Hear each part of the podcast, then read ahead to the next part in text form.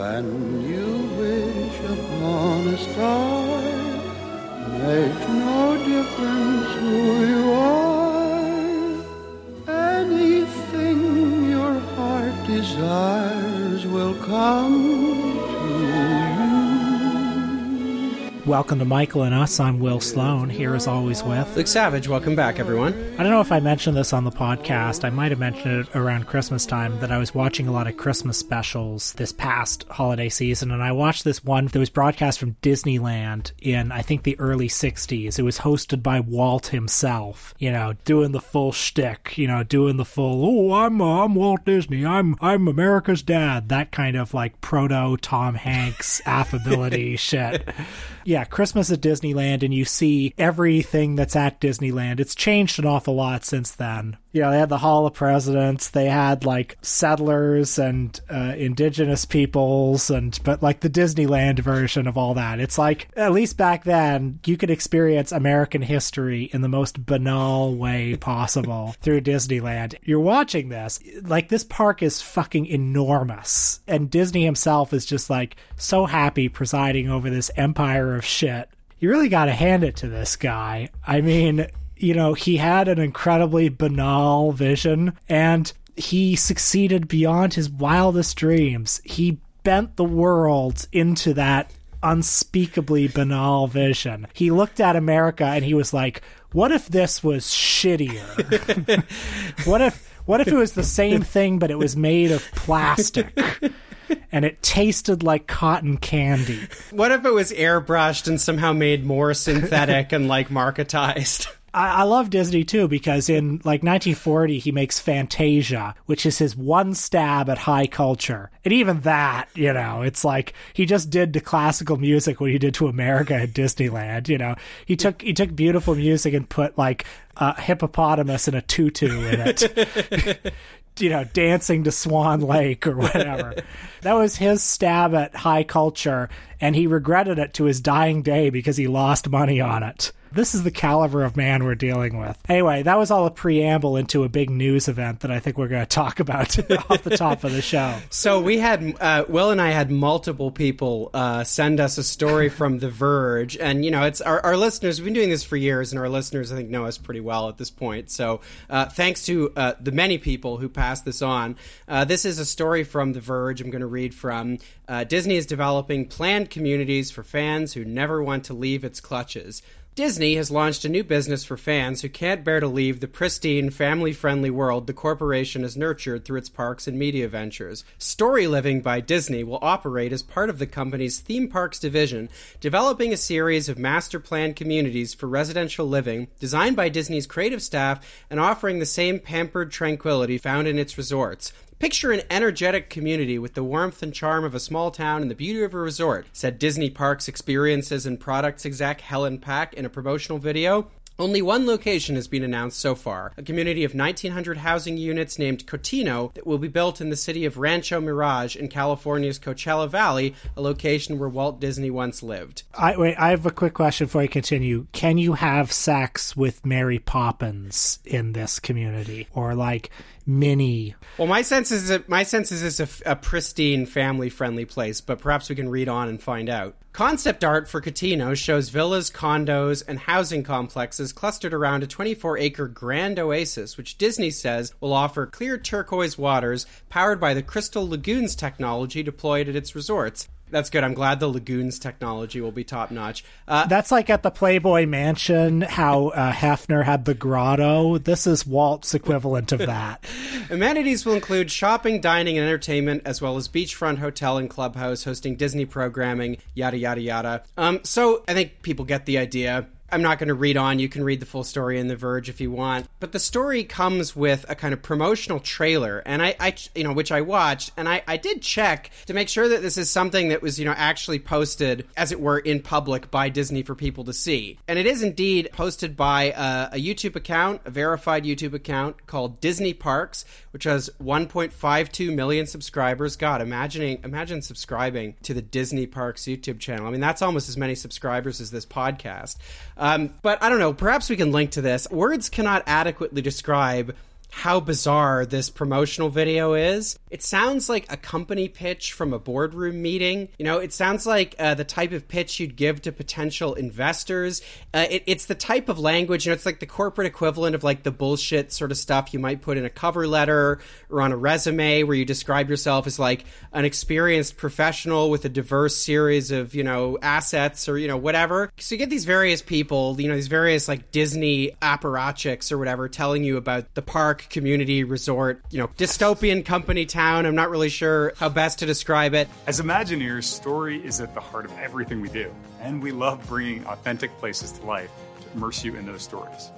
Our consumers trust that experiences that Disney creates will be enriching, adventurous, and fun for all involved. And they all know that it will have that special Disney touch, attention to detail, and innovation. And while we're known most for our theme park experiences, we've built an incredible legacy of going beyond the parks, finding new ways to make magic for Disney fans in beautiful locations, both on land and at sea. I'm proud to announce our next Disney experience, Storyliving by Disney. All new Disney-branded master-planned residential communities designed to be the perfect setting for Disney fans to write the next exciting chapter in their lives. Various people are talking, and just to give you an example of what the tone of the video is like, one guy says, "This exciting new venture will enhance, extend, and strengthen the Disney brand by allowing us to bring the magic of Disney to places you never expected." So there's so many things I like about that sequence of words. So first of all, I like that it sounds like a threat.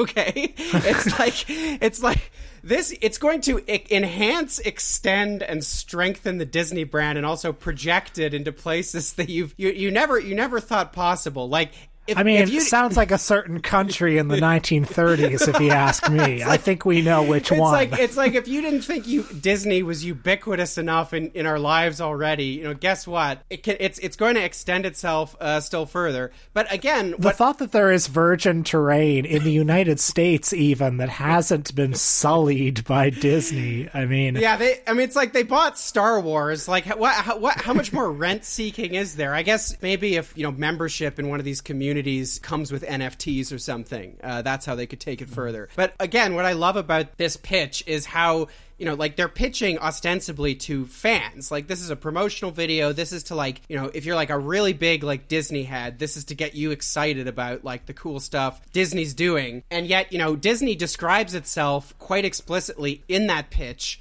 to that audience as a brand. It describes this as an exciting new venture. And this speaks to a phenomenon that I've become quite interested in recently and that we've talked about a lot on the show, which is this kind of turn in corporate monopolism where, you know, corporate monopolies and entertainment monopolies specifically are now entirely self-aware in their public-facing presentation, you know, that they are monopolies. So uh, we discussed, I don't know, a few months back, another Disney product, and product is the right word, which was The Simpsons in Plusaversary, which was a Disney short that existed to celebrate Plusaversary, which was, you know, a fake commemorative holiday Disney had created to celebrate the anniversary of The Simpsons being on Disney Plus.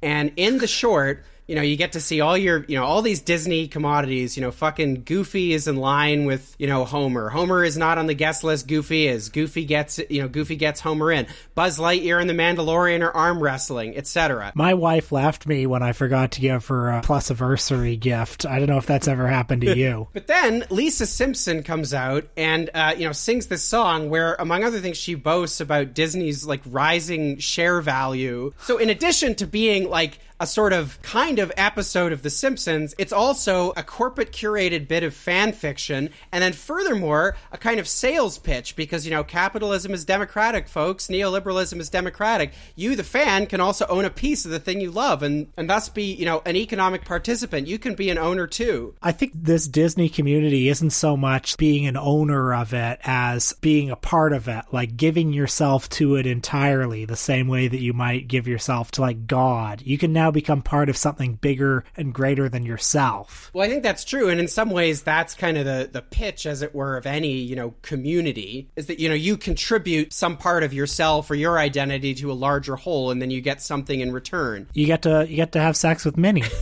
But my point is, I, you know, I think it's striking that the pitch is also an explicitly, you know, capitalist one, right? Because in a market society, you know, what's the most hallowed kind of marker of membership in anything? Well, it's owning, you know, the title deeds to something. It's a contract. It's, you know, being a good little neoliberal subject, being, you know, a shareholder, et cetera. I'd like to know more about how the community works. Like, do you do you get to vote in it? Is there a mayor of Disney Town? Uh, do, do you have to work there? Like, are there employment options? Does, like, do you help society perpetuate itself, or does society just happen to you like it does at Disneyland? Okay, so that's such, that's such a good question. Here's what I think about, you know, municipal governance. Here's how I expect it works, although, you know, we'll have to see. Who picks up the garbage in this Disney we'll, town? We'll have to see how things go, you know, once they've actually opened one of these company towns. But here's how I suspect it works. I bet you that, like, the municipal governance is, like, very codified in, like, granular detail, but it's codified in, like, a twee Disney way.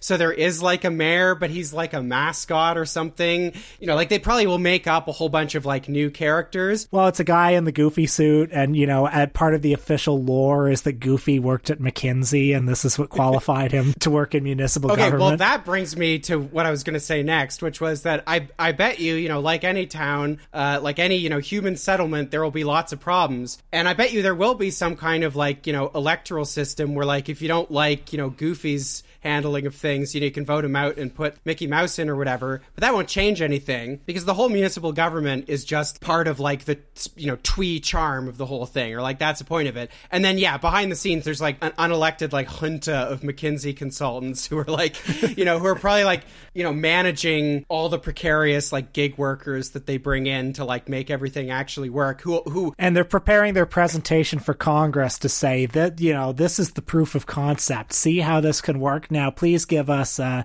South Dakota, and we can run that. And then if that works, maybe we can work our way up to California.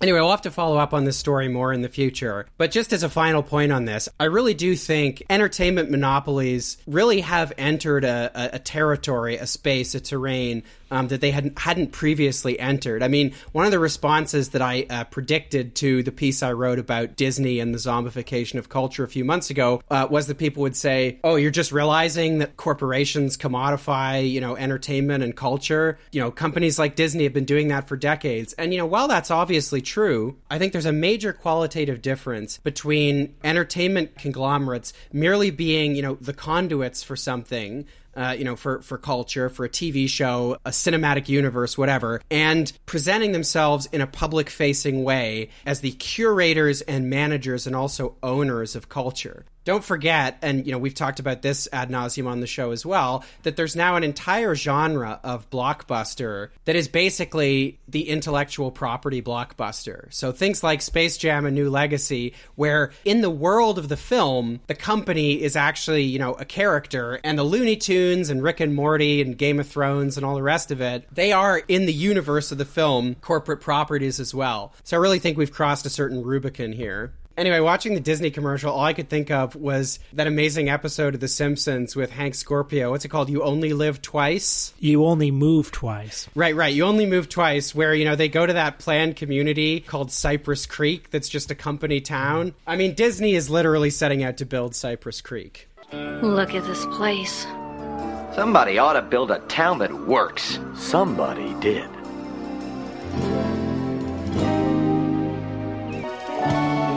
It's called Cypress Creek, a planned community designed for the workers of the Globex Corporation. Cypress Creek, where dreams come true. Your dreams may vary from those of Globex Corporation, its subsidiaries, and shareholders. You got a, a real naked woman there, okay? A beautiful girl. Thank you, Mister Flynn. Just shoot her. There's a new, darker influence in Cincinnati. If you don't like Hustler magazine, don't read it. I don't. We're breaking taboos. How about a fifty-year-old centerfold? How about the Wizard of Oz? Hustler depicts Santa Claus in a lewd and shameful manner. Decent people are being corrupted. Ohio Governor Jim Rhodes was spotted buying the infamous Jackie O issue. God Almighty will judge you. It was your intention to hold Reverend Falwell out to be a hypocrite. Well, that's what he is. You have a strong civil liberties case on your hands. Are you ashamed to have your husband locked up? I'd rather have a man that stands up for what he believes in. Well, our movie on this episode is nineteen ninety-six's The People versus. Larry Flynt, which is another Superdelegate selected episode. Uh, just like In the Loop was, uh, the two films tied in our Superdelegate poll, and, you know, we would die for our patrons. So uh, we, are, we are doing both movies. I suspect that, uh, like Al Gore, The People versus. Larry Flynt actually won the popular vote. But, you know, some of our more fanatical fans uh, rioted and they had to stop counting the votes. So uh, the Hanging Chads had it at a tie. Well, this film is directed by the acclaimed director of Amadeus, Miloš Forman, and it stars former Varsity newspaper guest editor Woody Harrelson and James Carville. That's right. Uh, Hollywood's two biggest stars together at last. Two people I've uh, met and like equally. And the present... You've met James Carville? Is that actually no, true? No, I haven't met James Carville. Uh, something to look forward to in future, perhaps.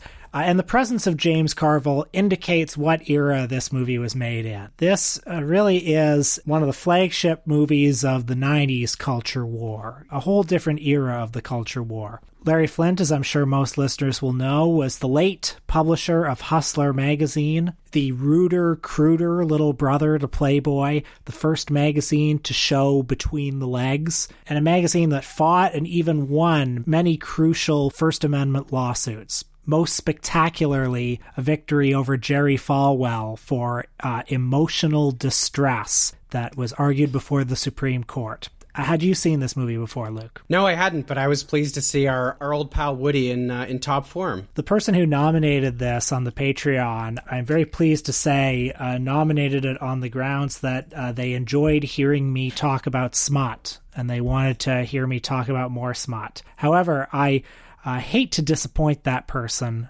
uh, when I say that I have very little familiarity with Hustler magazine. I don't. Uh, I, I I don't even know if I've read an issue of it, to be honest. I mean, I am, as everyone knows, an Al Goldstein and Screw magazine partisan, uh, and and as I think Larry himself would admit, he stole the format from Screw magazine for Hustler. But what he did that Goldstein was never able to do was go national. Well, and before we carry on, I mean, we would be remiss not to acknowledge that, you know, you're not being uh, tongue in cheek. You know, for for newer newer listeners who may not have heard the story in the past. I mean, Will actually does take a very uh, earnest and, and genuine interest in what's generally called smut. And in fact, the late Al Goldstein uh, is somebody who Will visited on his deathbed. And uh, you may in fact have been, I mean, it's one of my favorite stories of yours. You know, you were probably the last person besides the people that were taking care of him to talk to Al Goldstein. I mean, I think he died just a few days later. And, you know, even though he'd been forgotten for, you know, fifteen years or so or, or longer, you know, and, and was basically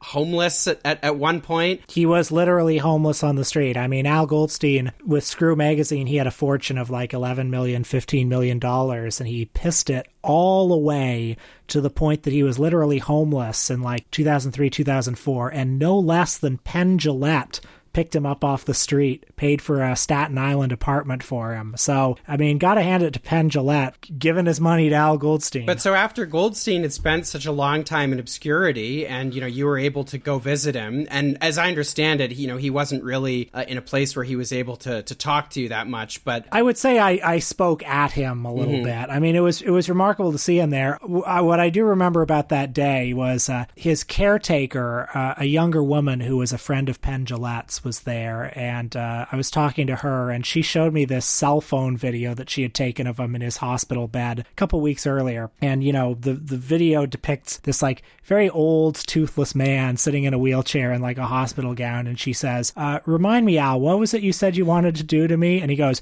oh, well, first I would, and then, you know, it followed uh, just as obscene as you think it would be. And I remember I watched that video, and I thought, God, guys still got it, you know? But so after he'd spent more than a decade in, in total obscurity and also financial ruin, and you were one of the last people to uh, to talk to him, I believe he got an obituary. Was it on the cover of the New York Times? He was front page above the fold, which certainly speaks to the importance that Al Goldstein had for a brief moment in the seventies. I mean, Goldstein, Larry Flynt, Hugh Hefner, you know, like him or not, these are the guys who were really fighting those battles, you know? So many of those First Amendment lawsuits, those uh, crucial First Amendment lawsuits of the sixties and seventies were fought by, you know, scoundrels. That is the thesis of this film. Actually, I do want to say, at least in regards to Al Goldstein, you know, the popular the popular move for a lot of these guys, and, and you see various characters in this movie say it is, well, I don't approve of I don't approve of what they do, but you know, you, you have to take the good with the bad. If you if you disapprove of what they're doing, then who's to say that somebody isn't going to come along and ban uh, Henry Miller or uh, somebody important, somebody good and important like that that we can all agree on? And I just want to say, uh, I think Screw magazine was the height of literature. I think its jokes were incredible. And regarding Larry Flynt, I especially think his satiric assault against Jerry Falwell uh, was a masterpiece and needs no apologies. So I guess we can get a little bit into the plot of the film. It is a sort of Cole's Notes, Wikipedia version of Larry Flynt's life, a rather sanitized version of his life, a bit of a hagiography. Well, you know, we should we should say uh, right off the top, I think, before we get into the plot, that, you know, if, if there is a criticism to be made of this movie, it's that it, it presents the subject matter as a pretty cut and dry, uh, you know, civil rights, civil liberties case, freedom of speech case. Case. And, you know, in the act of doing so, I mean, it doesn't really adequately represent the kind of stuff that Larry Flynt was putting in his magazine. Really, the, the closest it comes to doing that is showing that very famous Hustler magazine cover that's like a woman's legs coming out of a meat grinder.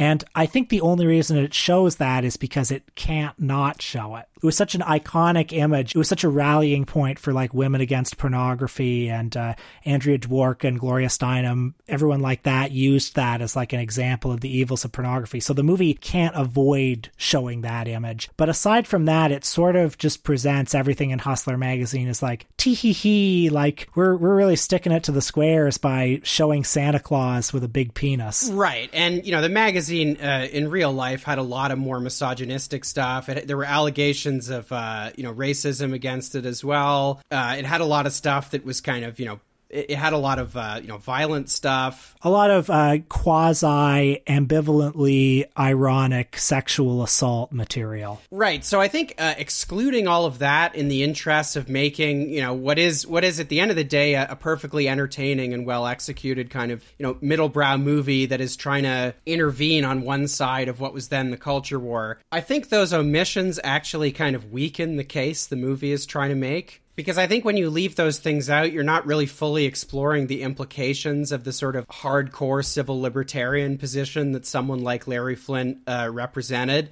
and which the film is also trying to endorse as well. Now, I should mention that uh, Miloš Forman offered a defense of this. He said, for one thing, that if he uh, if he'd, if he'd included uh, extreme pornographic content, he wouldn't have been able to make the film at all. He claimed that he made the movie, quote, out of admiration for the beauty and wisdom of the American Constitution, which allows this country country to rise to its best when provoked by the worst.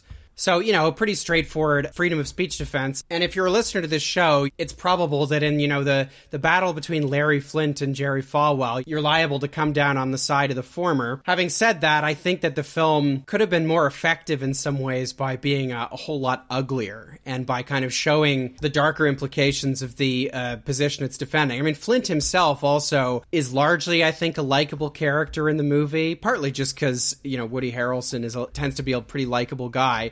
I mean, there's one there's one scene where it's kind of blown past pretty quickly where he pushes Althea, his girlfriend, who's played by Courtney Love. And that's kind of the only allusion uh, the film makes to that side of Larry Flynt, which it, it largely, I think, leaves out of the picture. Yeah, I completely agree with your criticisms. And I don't really buy Miloš Forman's defense on the grounds that, well, you know, I uh, obviously I couldn't show extreme pornography because I wouldn't be able to make the movie, because the movie also doesn't show any really explicit Explicit, like below the belt nudity either, but it gets the point across. There are ways to get across the point of the content of the magazine without literally showing it. But instead, what we hear about a lot are, tee hee, we did a pictorial of The Wizard of Oz where it's like Dorothy having sex with the Tin Man, et cetera, et cetera. most of the transgressive content that we hear of, I think you would have to be like a real Jerry Falwell level sourpuss to be really offended by it. Right. Like a lot of it is just like punching up, and it's just like fighting back against Reagan era sort of, you know, social prudishness or whatever. But there's definitely more to this story than that. Anyway, this movie more or less follows Larry Flynt's life from his birth to his landmark Supreme Court victory. We see a little bit of him as a child in Appalachia selling bootleg hooch. In his early adulthood, he runs a strip club where, as publicity material, he has a little photocopied rag with some nudie pictures in it. He's able to turn that into a national magazine, one that targets the audience uh, that is too lowbrow for the uh, Norman Mailer columns in Playboy magazine. Incidentally, I really like the scene where uh, you know you find out that yeah, his innovation was realizing that like a lot of people who are buying Playboy, you know, they don't actually want to read articles about you know how to make the perfect cocktail, you know, how to mix the perfect martini, or how to how to hook up your quadraphonic stereo. You know, he sits there rattling off articles and asking his colleagues, you know, if if any of them have, have read them, and you know, of course not, right? They're all just they're all just looking at the pics. You're the photographer, right? Yeah. What do you got? Uh, is this Mister Flynt? Yeah, this is Mister Flynt. Listen, I was watching that damn island for four months, and then one day, man, cabana door opens, and out comes Jackie O with nothing on. I mean, not a single stitch. You're sure it's Jackie O? Yeah, sure. And and what do you see? You see absolutely everything. Trust me. And she's a good one. This ain't no Mamie Eisenhower or Lady Bird. Almost from the word go, the magazine is the subject of controversy and lawsuits. As I mentioned earlier, it becomes the first magazine to show explicit gynecological nudity. We see Flynt fighting a variety of lawsuits, typically being convicted by a lower court before the conviction is overturned in a higher court. By the way, in, in an early scene, Larry Flynt himself plays a judge in Flynt's first criminal trial. That's the scene where the prosecuting attorney is played by James Carville. Incidentally, I actually like that James Carville is like, you know, he's on the conservative side of this film, because I think one of the things that's been forgotten about the Clinton era is how, you know, socially conservative it actually was in, in many ways. Like everyone remembers when Bill Clinton's, you know, gave the State of the Union address where he said, you know, the era of big government is over, right? And everyone remembers like, you know, that as the ultimate capitulation to Reaganism. And of course, in important respects, that's true, but nobody reads the rest of the speech. No one remembers the rest of the speech where he's also appealing to the, you know, corporate overlords at Disney and other entertainment companies to make wholesome content that will like bequeath good values to children. He's talking about the need for V-chips in like T V sets so that children don't see, you know, uh, content that's not appropriate for them and stuff like that. The stifling social conservatism of the Reagan era absolutely spilled over uh, into the triangulations of the Clinton era as well. And it wasn't just that Clintonism embraced, you know, the economic or kind of anti-New Deal side of Reaganism. It, it embraced uh, other parts of it as well. That's funny, and I'm trying to reconcile that with the general spirit that this movie and most other culture war artifacts of the era emanate, that they give off a liberal affect. In fact, they they even give, give off a bit of a like big Democratic Party affect. I'm wondering if it's because Clinton himself was perceived as such a kind of um, you know uh, tawdry figure in some circles. Well, he was sold as the first president from the rock and roll generation, right? I think a certain amount of that is generational. I mean, you know, people were divided politically in the in the nineties, including people within the liberal coalition. And I think, you know, that was a time when, you know, certain people who were liberals and had grown up in the nineteen sixties, you know, still associated themselves and, and their liberalism with, you know, the transgressing of social barriers and with, you know, new sexual liberation and, and the sexual revolution and things like that. The nineties, I think, are, are a land of contrasts. I think that's how we resolve this question. Various incidents from Flynt's life appear in episodic fashion. There is his brief conversion to Christianity, having been persuaded by no less than Ruth Carter Stapleton, the uh, the sister of President Jimmy Carter. According to the film, I'm not I'm not quite sure how much this corresponds to the reality, but according to the film, Flynt gave up religion shortly after he was shot by a would-be assassin and paralyzed from the waist down. There's another bizarre cameo in the movie. Norm Macdonald shows up in a completely serious role as a journalist. Yeah, this was a little weird. I kept waiting for him to make a joke, and then it, it didn't didn't happen. But he's still got the Norm affect. I mean, he's he he's not a good actor. I mean, it's very strange to see see him in the movie. He's in Man on the Moon as well, by the way, Miloš Forman's next movie. I'm not not quite sure what it was about him that Forman invested so heavily in. But with him, Flint leaks videos of John DeLorean being entrapped for cocaine trafficking. This leads to, uh, in some ways, the emotional zenith of the movie as he's going from one trial after another, turning the trials into performance art. At this, at this point, Flint has decided that there is no place in America for an honest man like him, so he'll like wear diapers and wear the American flag in court. But finally, in the last act of the film, he realizes that it's time to be serious, because his attorney, played by Edward Norton, has a chance to take the Larry Flynt lawsuit to the Supreme Court. And for those who are unaware, the genesis of this lawsuit was that Hustler magazine printed a parody of the then-popular Jim Beam liquor ads, where they were very sexually suggestive. It'd be somebody saying, "my first time," but it was, you know, their first time with Jim Beam liquor. And in their parody ad, it was Jerry Falwell talking about having sex with his mother for the first time in an outhouse, which, by the way, if you ask me, I'm in favor of that. I think that's exactly the kind of satire that Jerry Falwell deserves. And I'm sorry that the Supreme Court decision had to qualify that by saying that it was a poor cousin to Jonathan Swift. But I think this last act of the movie is probably the most interesting. You know, you see the Edward Norton attorney character arguing the case in front of the Supreme Court, I think based on the transcripts from the actual case. And it's very interesting to hear the parry between him and the Supreme Court and to hear his legal reasoning for it, which ended up being a unanimous eight zero decision, by the way, in Flint's favor. A political cartoon that's over two hundred years old. Um, it depicts George Washington riding on a donkey, being led by a man, and the caption, the caption suggests that this man is leading an ass to Washington. I can handle that. I, I think George can handle that. But, but that's a far cry from committing incest with your mother in an outhouse. I mean, there's no line between the two? Uh, no. Justice Scalia, I would say there is no line between the two, because really what you're talking about is a matter of taste and not law. Uh, as, as you yourself said, I believe, in Pope versus Illinois, uh, it's useless to argue about taste and even more useless to litigate it. And that is the case here. Uh, the jury has already determined for us that this is, is a matter of taste and not a matter of law, because th- they've said that there is no libelous speech, that nobody could reasonably believe that Hustler was actually suggesting that Jerry Falwell had sex with his mother. So why did Hustler have him and his mother together? Hustler puts him and his mother together in in a example of literary uh, travesty, if you will. And what public purpose does this serve? Well, it serves the same public purpose as having Gary Trudeau say that Reagan has no brain or that George Bush is a wimp. It lets us look at public figures a little bit differently. We, we have a long tradition in this country of satiric commentary.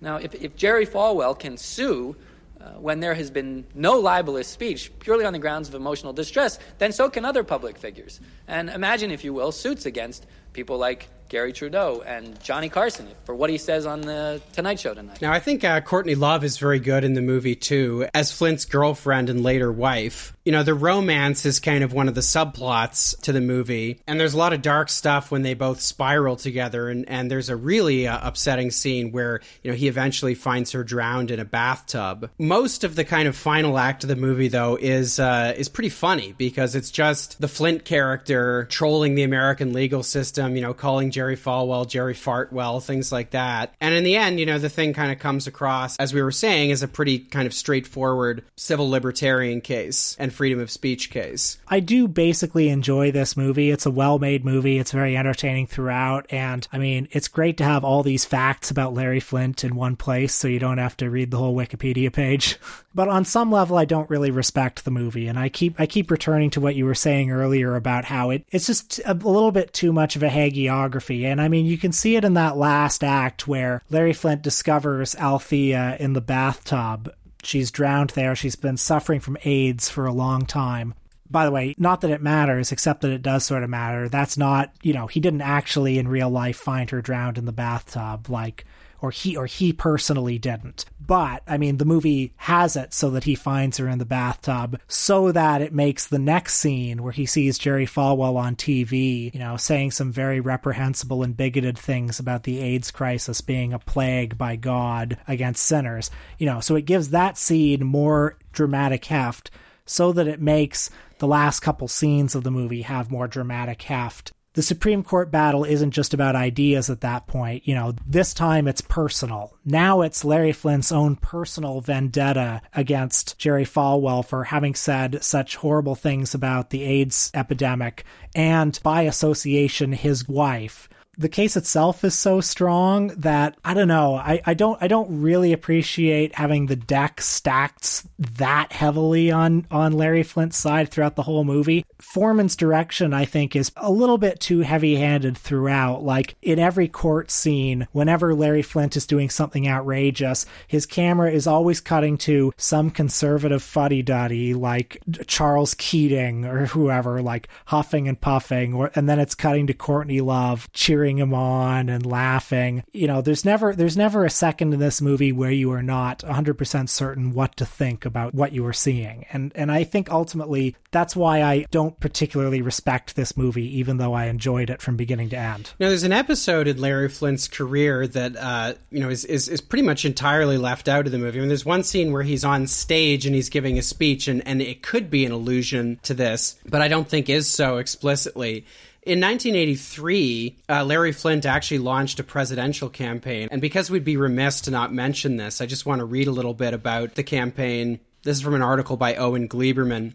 The Larry Flynt presidential campaign, launched in nineteen eighty-three, was a tawdry piece of low-life media guerrilla performance art that made the nineteen sixty-eight mock candidate Pat Paulson look like Bernie Sanders. It was not a campaign, not really. It was a rolling publicity stunt, and anything goes kamikaze, assault on the very idea of government. In Flynt's words, the campaign would be an act of satire and rebellion against Reagan's America. The joke of it is that Flynt, a shrewd megalomaniac, literally thought he could win. It was a mudslinging circus, an all-out assault on decorum and politics, though with a serious issue at its heart, Flynt's absolutist defense of the First Amendment. So that was from a review of uh, an actual documentary about Larry Flynt's presidential campaign, which uh, maybe we should watch sometime. I'm interested in stuff like that. I'm also relatedly interested in, I believe there's a documentary about Howard Stern's run for governor of New York, where he actually won the nomination uh, of the Libertarian Party. And I've heard there's uh, some great scenes of, like, New York Libertarian Party guys, like, weeping because they're so upset that, you know, their their party's been taken over. You know, it's like all these guys that just wanted to sit around and, like, pedantically talk about the Constitution and the and the sovereign citizens movement and how there should be, like, personal nuclear weapons ownership or or whatever, you know, how, how seatbelt laws were Stalinism or whatever. Apparently they were very upset by Howard Stern, so that could be fun. I would love to watch that. I mean, it's insanity that we haven't talked about Howard Stern at any length on this podcast yet. Howard Stern's kind of an interesting culture war figure for similar reasons to Larry Flynt, because they're both guys who who I guess commendably fought these free speech battles, but who didn't really have anything to say, you know? You look at those Golden Age Howard Stern segments, and okay, with, with the caveat that obviously Howard Stern has been saying things every day on the radio for like eight hours a day for forty years. But nevertheless, despite all that, I don't see a particularly compelling worldview out of him. Like, back in the day, he was fighting these battles so that he could have, like, okay, we have a K K K Grand Wizard here, and we've got somebody from the N double A C P, and uh, we have a little person, and we've got them all on the same pan. Oh, and here's a stripper too, and uh, let's uh, let's let's see what happens. That was his politics, and now forty years later, he's on Sirius X M interviewing Hillary Clinton. Right. Well, this is where this is where I disagree with you, because I thought that the segment that he and Hillary Clinton did about how, you know, it was sexist for Bernie Sanders to campaign for free tuition or whatever, I thought that was was very transgressive and radical. Oh, speaking of which, you know who endorsed Hillary Clinton in the uh, primary in twenty fifteen? Uh, no less than Mister Larry Flynt. I found that out on Wikipedia today. That's right. Uh, Larry Flynt hated Donald Trump and, you know, was very much a lib at the end of his life. Uh, he also, uh, since we were, we talked about his uh, presidential campaign, uh, he also ran for California governor in two thousand three. Uh, the governor of California, Gray Davis, was recalled, and Flynt was among uh, one hundred thirty-five candidates running to replace him, ran on the slogan, "A smut peddler who cares," and uh, got just over fifteen thousand votes. I think Gary Coleman was also a candidate in that election. Yeah, it was Gray Davis, Arnold, and then countless novelty candidates, one of whom was Larry Flynt. Right, unlike... Unlike novelty candidate Arnold unlike, Schwarzenegger. Unlike Arnold Schwarzenegger. Yeah. if I was there next to the ballot box and the choice was Arnold and Larry, I, you know, I, I think we know we know who I would vote for. Actually, we, we don't. It's Larry. I would vote for Larry over Arnold. Uh, but but yes, he did become quite a lib towards the end of his life. Uh, in October twenty seventeen, I found out he offered ten million dollars for anyone with evidence that would lead to the impeachment of Donald Trump.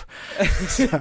Yeah, I get the sense Larry Flynt was one of those guys who, like, was subscribed to, like, fifteen different podcasts that did, like, three emergency pods a day at every stage of the, like, Mueller report. More likely, he just read the New York Times. I mean, that's probably what he did. Can you imagine the guy who started Hustler magazine, this magazine that was just the basest pornography to get people who didn't want to read all those articles in Playboy? Can you imagine him looking ahead fifty years to, like, this old man who's so high in his own supply? He's writing these editorials in Hustler magazine about impeaching Donald Trump. Well, I mean, there's an interesting story in all that, in how the, the poles of the culture war in some ways have, have shifted. Because, I mean, Donald Trump, I mean, was literally a troll. And the, and the whole kind of, I mean, the modern right-wing affect has very much become about transgressing of, of barriers and things like that. And of course, it's still married in many ways to the exact same kind of Reaganite politics, both in terms of, you know, social and fiscal conservatism. And, and of course, has the support of many of the same constituencies. I mean, white evangelical Evangelical Christians were among, you know, Donald Trump's, I mean, they were his most reliable constituency, much as liberals could never figure it out. They were like, oh, but he's had so many marriages. And, you know, what about like Melania's modeling? You know, there was a kind of liberal who can only understand politics in terms of, you know, hypocrisy,